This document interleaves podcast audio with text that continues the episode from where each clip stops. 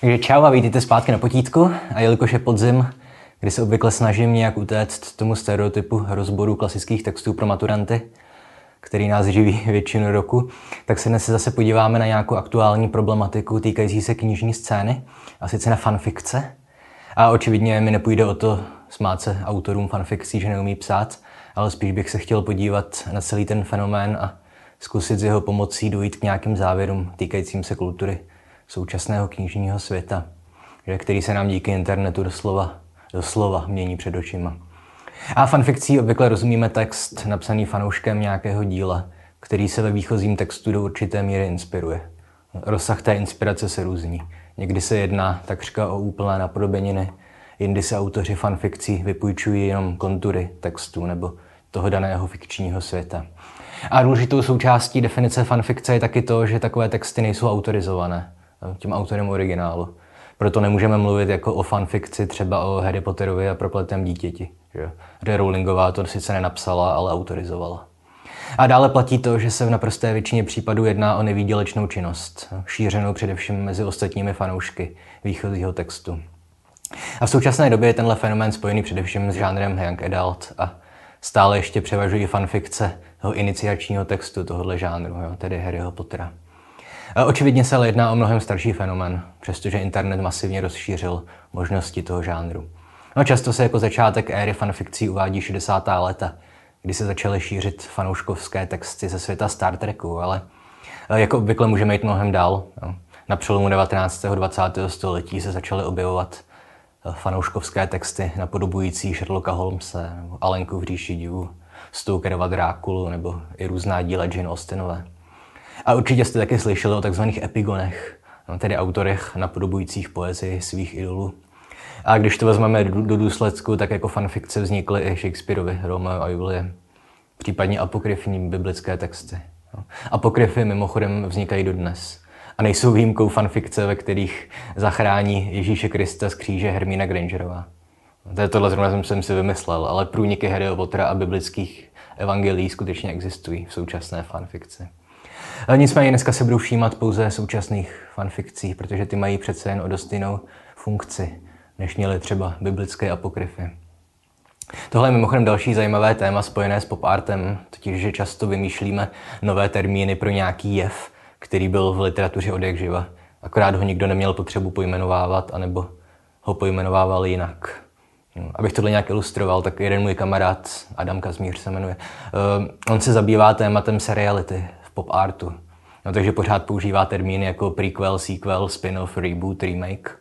A my jsme si spolu onehdá dělali srandu, že tuhle terminologii můžeme použít úplně kdekoliv, že jo? nejenom v současném kulturním průmyslu.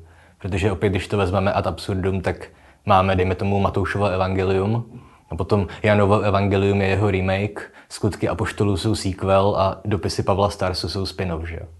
Ale to jen tak na okraji a jako vysvětlení toho, proč dneska nebudu řadit k fanfikcím třeba Shakespearea, no, který většinu svých dramat skutečně napsal tak, že vzal nějaký svůj oblíbený příběh a akorát ho přebásnil. No a zatímco původně sloužily fanfikce téměř výhradně k nekomerčním účelům, tak čas od času se stane, že jejich autoři se prosadí i komerčně. Nejznámější příklad je kniha 50 odstínů šedi, která původně vznikala jako fanfikce stmívání myslím, že se to jmenovalo původně Master of the Universe nebo Master of the World, nevím. A zajímavé je i to, jak se k tomu fenoménu staví samotní autoři. No, protože třeba J.K. Rowlingová autory fanfikcí podporuje a je jako vybízí k tomu, aby fanfikce psali. Zatímco například autor Hry o trůny, George Martin, že se nechal slyšet, že obyvatelé západozemí, no, Westerosu, jsou jeho děti a nikomu nedovolí, aby na ně šahal. No, to ovšem neznamená, že nevznikají tuny fanfikcí hry o trůny. A úplně na hlavu postavený, i když svým způsobem vtipný, je potom příběh spisovatelky uh, Lizzie Jane Smithové, jo, autorky nekonečné Young Adult série Upíří deníky, kde Smithová totiž jako začínající autorka v roce 1990, tak ona se upsala tenkrát společnosti Alloy Entertainment, která je nechvalně proslulá tím, že vyhledává mladé talentované autory, kteří podepíšou jakoukoliv smlouvu jo, jenom aby měli kde publikovat nebo získali aspoň nějaké peníze. Jo. A tak zástupci té společnosti po nějakých 20 letech spolupráce přišli za Smithovou s tím, že má padáka. A jelikož se v roce 1990 samozřejmě vzdala autorských práv, tak od roku 2011 prostě píše pokračování upířích deníků jiný autor. A Smithová to vyřešila tak, že svá díla z téhle série publikuje na internetu jakožto fanfikce. Takže Líza Smithová píše fanfikce knih Lízy Smithové. Což opět otevírá moji oblíbenou otázku týkající se smrti autora, protože autorka nemůže z logiky věci psát fanfikce své vlastní tvorby. Leda by při nějaké že nehodě ztratila paměť a své vlastní texty by pak mohla číst jako jakýkoliv jiný čtenář, ale to je praštěný scénář. A vůbec celá tato situace se vymyká běžnému diskurzu světa fanfikcí, kde zkrátka ve většině případů spadají fanfikce do amatérské tvorby. A, a jenom na okraji ze statistik taky víme, že fanfikce obvykle píšou děti nebo mladí dospělí a převažují dívky, nějakých 80%. I když s ohledem k anonymitě většiny autorů nelze věk ani gender určit s jistotou. Musíme spolehat jenom na to, že informace o věku a pohlaví vyplnili pravdivě ti autoři. A tady tohle jsou všechno jen takové zajímavosti na úvod, ale už se chci dostat k jádru věci a probrat nějaké dvě, tři otázky, které jsem si předtím položil a kvůli kterým tohle video natáčím. Jednak jaká je vlastně literární a společenská funkce fanfikcí, protože literaturu vždycky nahlížíme v souvislosti se společností. A za druhé, a to je asi důležitější, jestli jsou fanfikce alespoň nějakým způsobem prospěšný fenomen. A nebo bychom od jejich psaní měli autory odrazovat, jak to dělá třeba zmíněný George R. R. Martin a desítky jiných spisovatelů. No, ta Diana Gabeldonová si to čte. No, ta autorka série Outlander, cizinka, tak ona napsala, že se jí chce zvracet, kdykoliv narazí na fanfikci svých knih. A já jsem si to stejně jako u videa o archetypech rozdělil na několik tezí nebo výchozích bodů. Sorry, jestli to působí mechanicky, ale takhle prostě pracuji, když se zkouším zabývat nějakým novým tématem, které jsem předtím pořádně neřešil. Takže teze k funkcím fanfikcí. První jsem se nazval mm, metoda učení se tvůrčího psaní. E, tohle je první bod a podle mě nejdůležitější, že u posledního videa o archetypech se v komentářích celkem řešilo téma tvůrčího psaní a a já na tohle téma video asi dělat nebudu, protože sám neumím a vlastně ani nemám potřebu psát fikci. Ale tak nějak intuitivně si myslím, že pokud někdo s tvůrčím psaním začít chce, tak eh, vyzkoušet si nějakou krátkou fanfic povídku může být ideální začátek. No a to je pro lidi, kteří mají vyšší ambice, než psát mainstreamovou nebo žánrovou literaturu. Jo? Někde se prostě začít musí, že jo? A z nikoho se automaticky nestane Vladislav Vančura. A ostatně, když se podíváte i na klasické uznávané autory, tak skoro všichni napsali nějaké texty, kterým se říká juvenilie, no, tedy nějaké dětské nebo nedospělé pokusy, které obvykle ani neřadíme do kanonu autorovy tvorby a když už je někde publikujeme, tak v nějakých poznámkách jenom pro zajímavost. A fanfic vidím jako ideální žánr, můžu to nazvat žánr? Asi jo. E, právě pro juvenilní text. Jo prostě jako dobrý začátek. A proč? Protože pokud se chcete věnovat psaní prózy, tak se musíte naučit několik základních dovedností. Že? Musíte umět vytvořit postavy a zajímavý fikční svět. A tohle je obé záležitosti imaginace a fantazie. Jo? Samozřejmě i to se dá naučit, ale e, větší roli hrajou nějaké, myslím, vložené předpoklady než trénink. Ale co je důležitější, musíte zvládnout taky stylistiku a naučit se psát dialogy nebo popisy. A to už je spíš řemeslo, než kdo ví, jak tvůrčí činnost.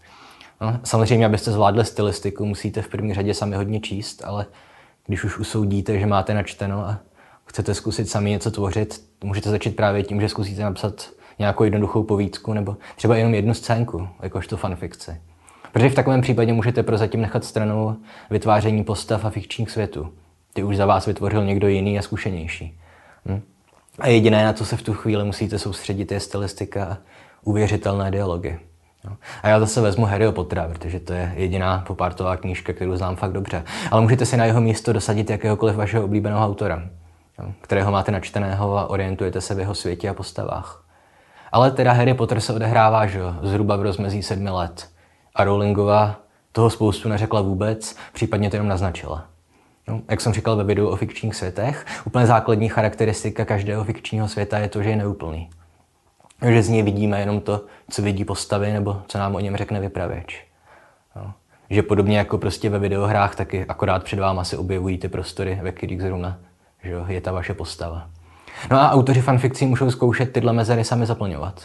No. Mě třeba napadlo jenom jako příklad to, že v prvních dílech Harry Pottera Rowlingová celkem podrobně líčí vždycky oslavy ve společenské místnosti po každém že jo, zápase ve Fanfarpálu. Ale v pozdějších knížkách už to třeba jenom odbyde dvěma, třemi větami. Jo. Něco ve smyslu a v nebelvírské věži slavili až do noci, dokud je profesorka McGonagallová nezahnala do postele. Jo. A teďka vy, jakožto začínající autor, můžete zkusit tohle prázdné místo zaplnit a napsat třeba dvoustránkovou scénku o tom, jak teda v tom nebyl víru slaví vítězný zápas. Hm? Protože postavy i jejich charaktery už za vás vymyslela Rowlingová. No, víte, že Fred a George Weasleyovi nejspíš budou zkoušet na ostatních nějaké ty své kouzelné hračky. Víte, že Ron se bude chlubit na celou místnost, pokud hrál ten den dobře. A víte, že Hermína bude všechny napomínat, aby nedělali hluk a nezapomínali, že ráno mají vyučování. A víte třeba i to, že, že Oliver Wood nebo kdokoliv je zrovna kapitán už nejspíš sedí o samotě v koutě a vymýšlí strategii na příští zápas. No, pěkně prosím, zkuste tu situaci dotvořit. No, nechte spolu několik postav promluvit takovým způsobem, aby to organicky zapadlo do světa, který Rowlingová vytvořila. A opět jako není důvod omezovat se na Harryho Pottera. Že? Můžete vymyslet krátký příběh Sherlocka Holmesa, Erkela Poirota, nebo třeba klidně i Dona Quixota. Že? Pokud vás prostě nebaví detektivky nebo young adult. No zároveň pak máte možnost nahrát svůj výtvor na nějaký web určený autorům fanfikcí, kde k němu dostanete zpětnou vazbu od ostatních čtenářů nebo autorů. Koukal jsem třeba, že web potrpovídky.cz má přes půl milionu návštěv, což z něj dělá úspěšnější literární webovou stránku než všechny profesionální literární časopisy dohromady. No takže psaní fanfikcí jakožto metoda učení se tvůrčího psaní je podle mě nejenom neškodná, ale i vyloženě prospěšná. To je, myslím, všechno. A druhá teze moje je fanfikce jako prostor pro seberealizaci LGBT a dalších minoritních komunit. E, tohle v podstatě nesouvisí s literaturou, nebo jenom částečně, ale spíš se společenskou funkcí literatury i fanfikcí. Dobře, už v létě jsem ve videu o minoritách v kulturním průmyslu zmiňoval, že čtenáři nebo diváci obecně tíhnou ke konzumování takových příběhů, se kterými se můžou nějak stotožnit kde můžou najít alespoň jednu postavu, ve které vidí sami sebe, které můžou fandit. To neznamená, že taková postava musí být v každém díle, abychom si ho užili, ale pokud prostě prakticky neexistuje v celém uměleckém diskurzu nějaké zastoupení mojí identity, tak, tak to člověka prostě začne iritovat. A netýká se to opět jenom popartu, ale i klasické literatury. Abych dal pozitivní a negativní příklad. Zmiňoval jsem román několikrát, že? Karla Čapka, Obyčejný život. Eh, který je zajímavý právě tím, že se Čapkovi podařilo skutečně vytvořit obyčejný a uvěřitelný příběh obyčejného a uvěřitelného člověka, eh, který prostě má že, svoje temné stránky a sexuální úchylky. A není to žádný hrdina, ale když na to přijde, udělá statečnou věc. Prostě jako asi většina normálních lidí. Že? A naopak třeba potom problém s babičkou Boženy Němcové je ten, že třeba středoškoláci, které tahle kniha tradičně nejvíc trápí, se tam prostě nemají s kým stotožnit. Možná kromě Viktorky. Protože celou dobu sledujeme jen děti a jejich babičku. A děti jsou prostě děti a středoškolák už se nedokáže úplně vžít do toho jejich naivního uvažování. A, a babička je prostě venkovská babička. Průměrný teenager z většího města asi úplně nemá pochopení, protože babička v létě vstala ve čtyři ráno, pomodlila se, šla nasypat slepicům a potom promluvila s paní kněžnou ze zámku.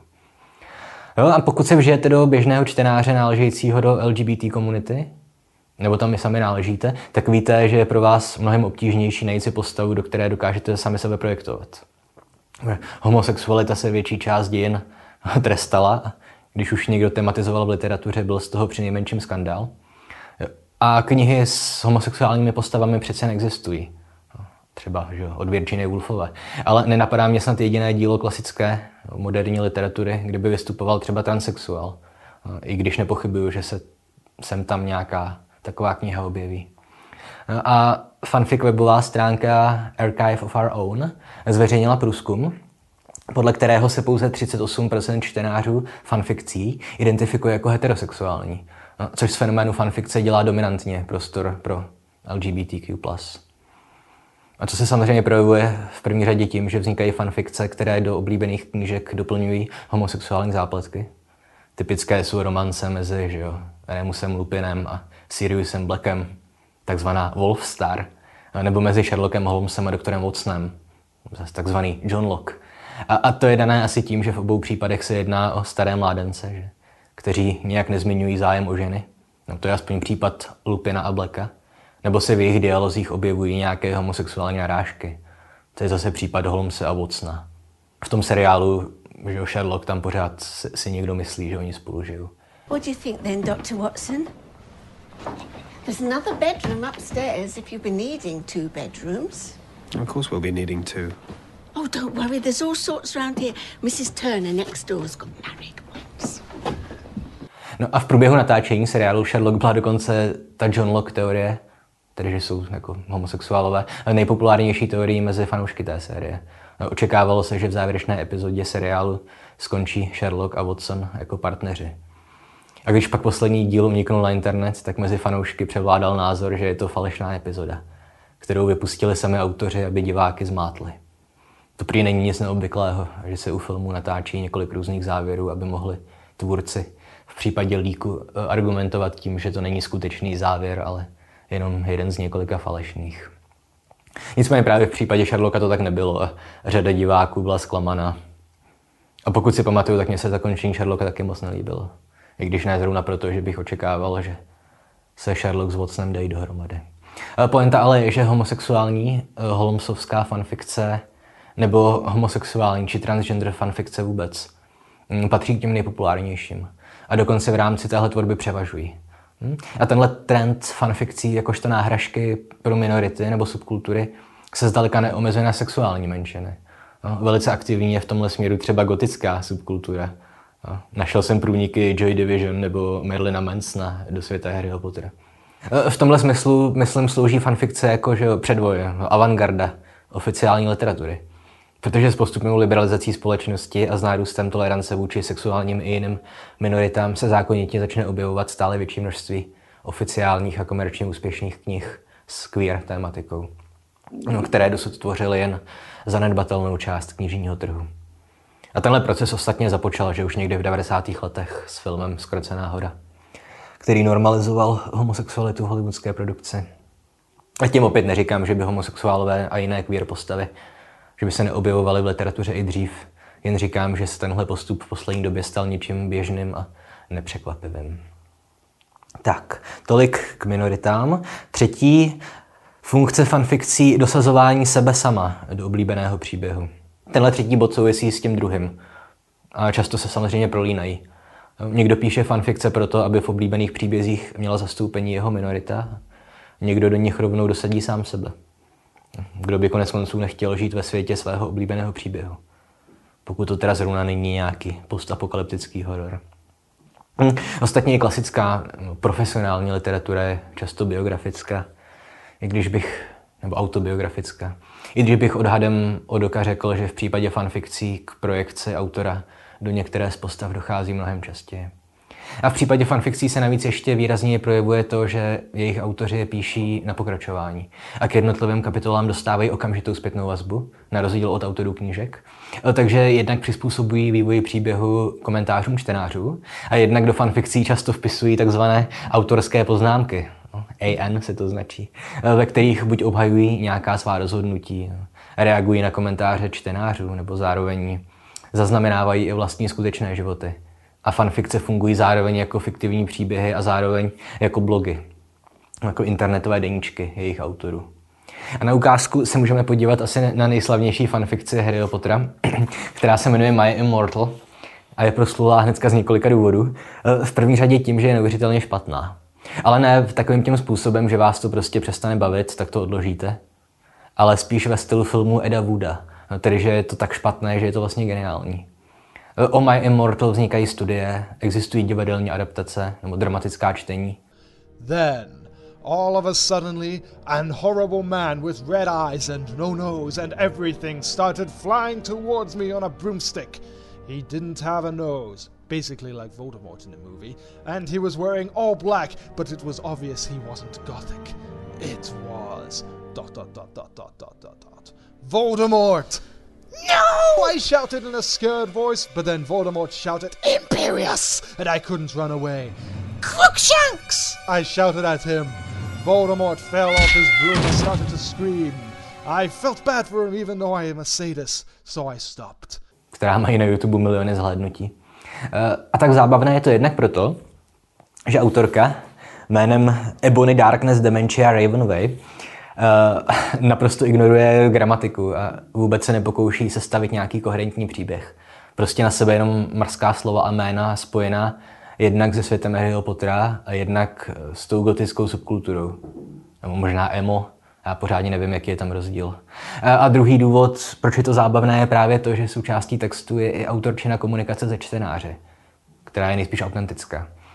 A která často ani není navíc nějak graficky oddělená od toho fiktivního textu. V popisku videa máte mimochodem odkaz na originál i na český překlad na Wattpadu. A přečtu dvě ukázky z českého překladu, který je mimochodem vynikající, od autora pod pseudonymem E. Bondy. Krásně absurdní, že někdo kdo se odkazuje k Egonu Bondym, překládá fanfikce Harryho Pottera. A od téhle chvíle posloucháte na vlastní nebezpečí. První ukázka ilustruje to, jak se do fikčního světa projektuje autorka. V tomhle případě náctiletá gotička. Já teda budu číst překlad E. Bondyho, ale na obrazovce máte originál, abyste si to mohli srovnat. Cituji. Urovnala jsem si vlasy a udělala je celé ostnaté. Pak jsem se cítila trochu v depresi, tak jsem si podřízla jedno zápěstí. Četla jsem depresivní knihu, zatímco jsem čekala, až to přestane krvácet a poslouchala GC. Namalovala jsem se nechty na černo a dala si tuny černých očních linek. Vypila jsem trošku lidské krve a byla jsem připravená jít na koncert. Vyšla jsem ven. Draco, Draco Malfoy, uh, tam čekal před svým létajícím autem. Um, takže jdou spolu na koncert do Prasinek.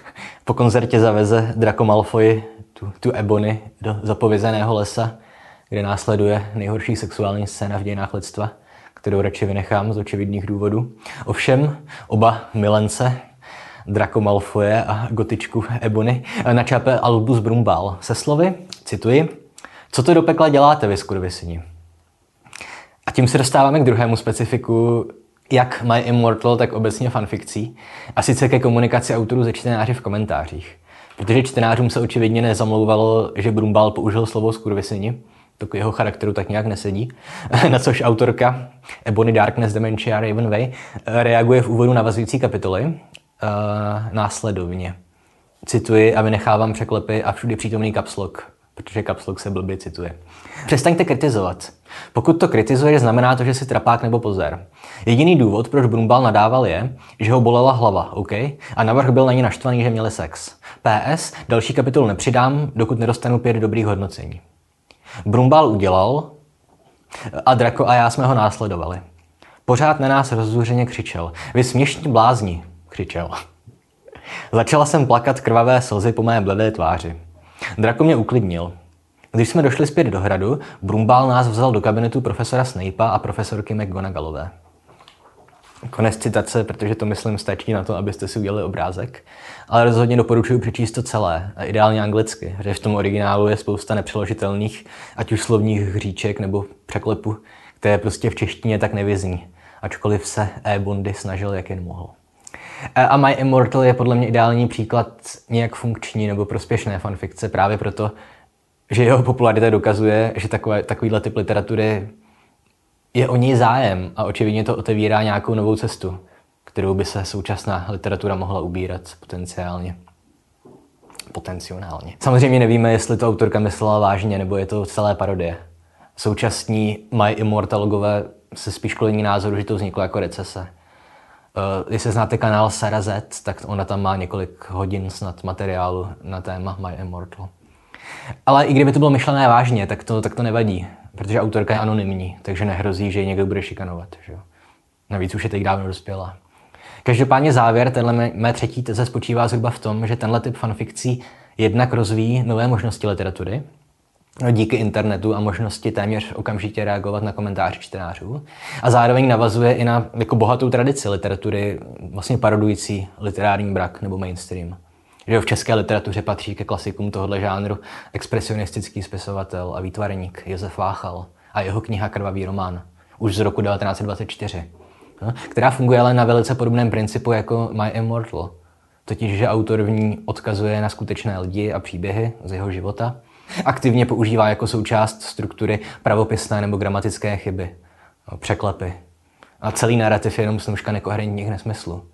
A přesto se stal krvavý román Váchalův součástí kánonu klasické české literatury. No, a běžně se o něm učí i na středních školách.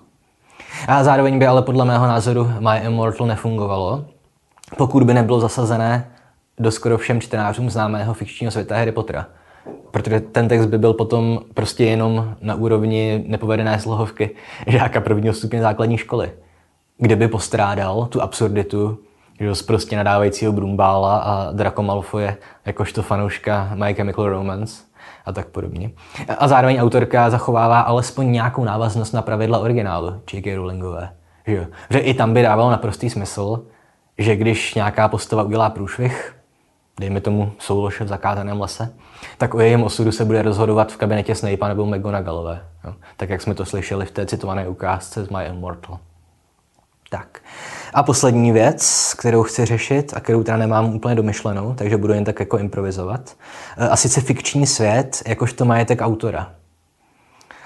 E, zmiňoval jsem autory původních knížek, kteří nemají rádi nebo dokonce zakazují tvorbu fanfikcí svých knih. První argument je prostě finanční, totiž že autoři chtějí na svých knihách vydělávat sami. A to sice můžeme uznat podle zákonu a nemám žádný problém s tím, když spisovatelům že nějaké hollywoodské studio zaplatí peníze za to, že smí udělat filmovou adaptaci. V pohodě. Ovšem vzhledem k tomu, že fanfikce se šíří takřka výhradně bezplatně a na internetu, tak tím podle mě autorům jako žádný zisk neuniká. Zajímavý je ale ten druhý argument proti fanfikcím, ten, který zmiňuje třeba George Martin, který řekl, že to začínajícím autorům škodí, že pokud chtějí být spisovateli, mají si vymyslet vlastní příběhy a vlastní postavy. To jsem ale myslím adresoval už v tom prvním bodě, o kterém jsem dneska mluvil. No totiž, že psaní fanfikcí může sloužit jako místo, kde si začínající autoři procvičí stylistiku a tvorbu dialogu, aniž by se zároveň museli starat o vytváření fikčního světa. Což už je přece jenom jako pokročilejší dovednost. A když se pak naučí stylistiku, může autor začít vymýšlet vlastní fikční světy a stát se úspěšným spisovatelem. Později Georgeu Martinovi poděkovat za to, že díky mu začal psát. Jo a to, že považuje Martin své postavy za své děti na které by nikdo neměl sahat. Jako já osobně si myslím, že fanoušci mají nárok na to doplňovat chybějící místa svých oblíbených knih.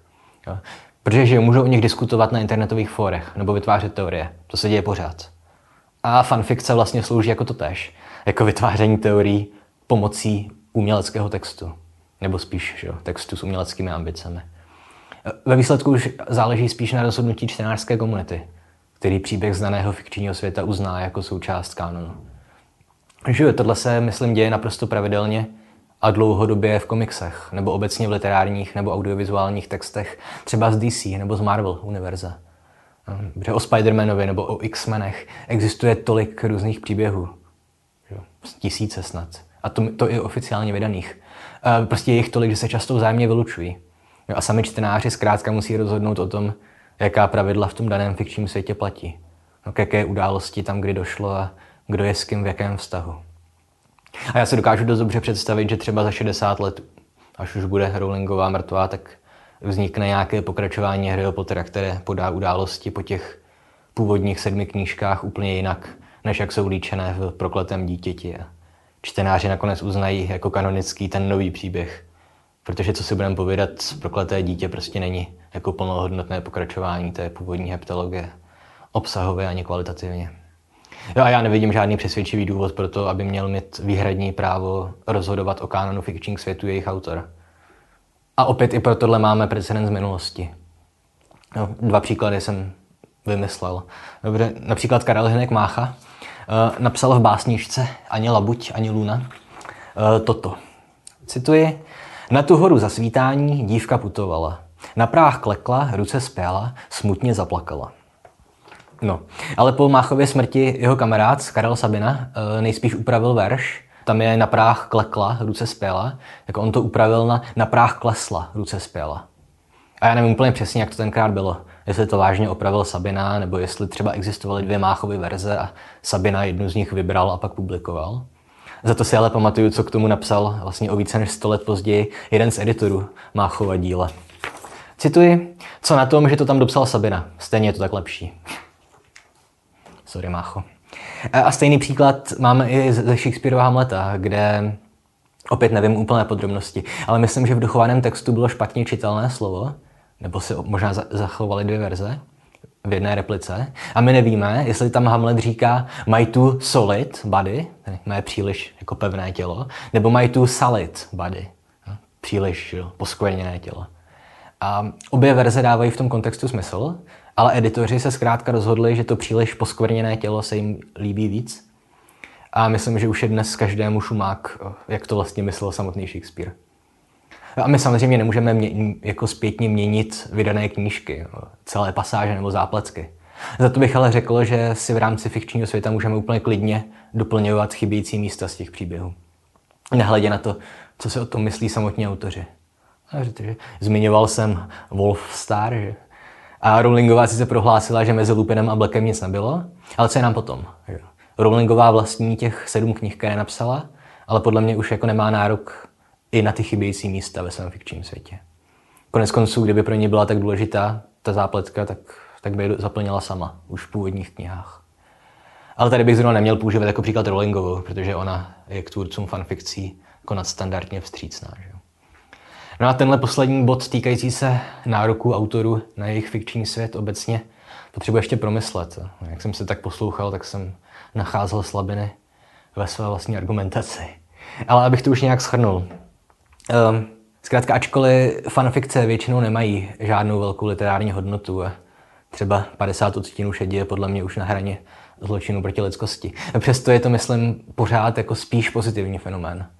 A třeba právě zmíněné My Immortal může dokonce naznačovat i nějaké nové možnosti literatury v internetovém a postmoderním věku a prostoru.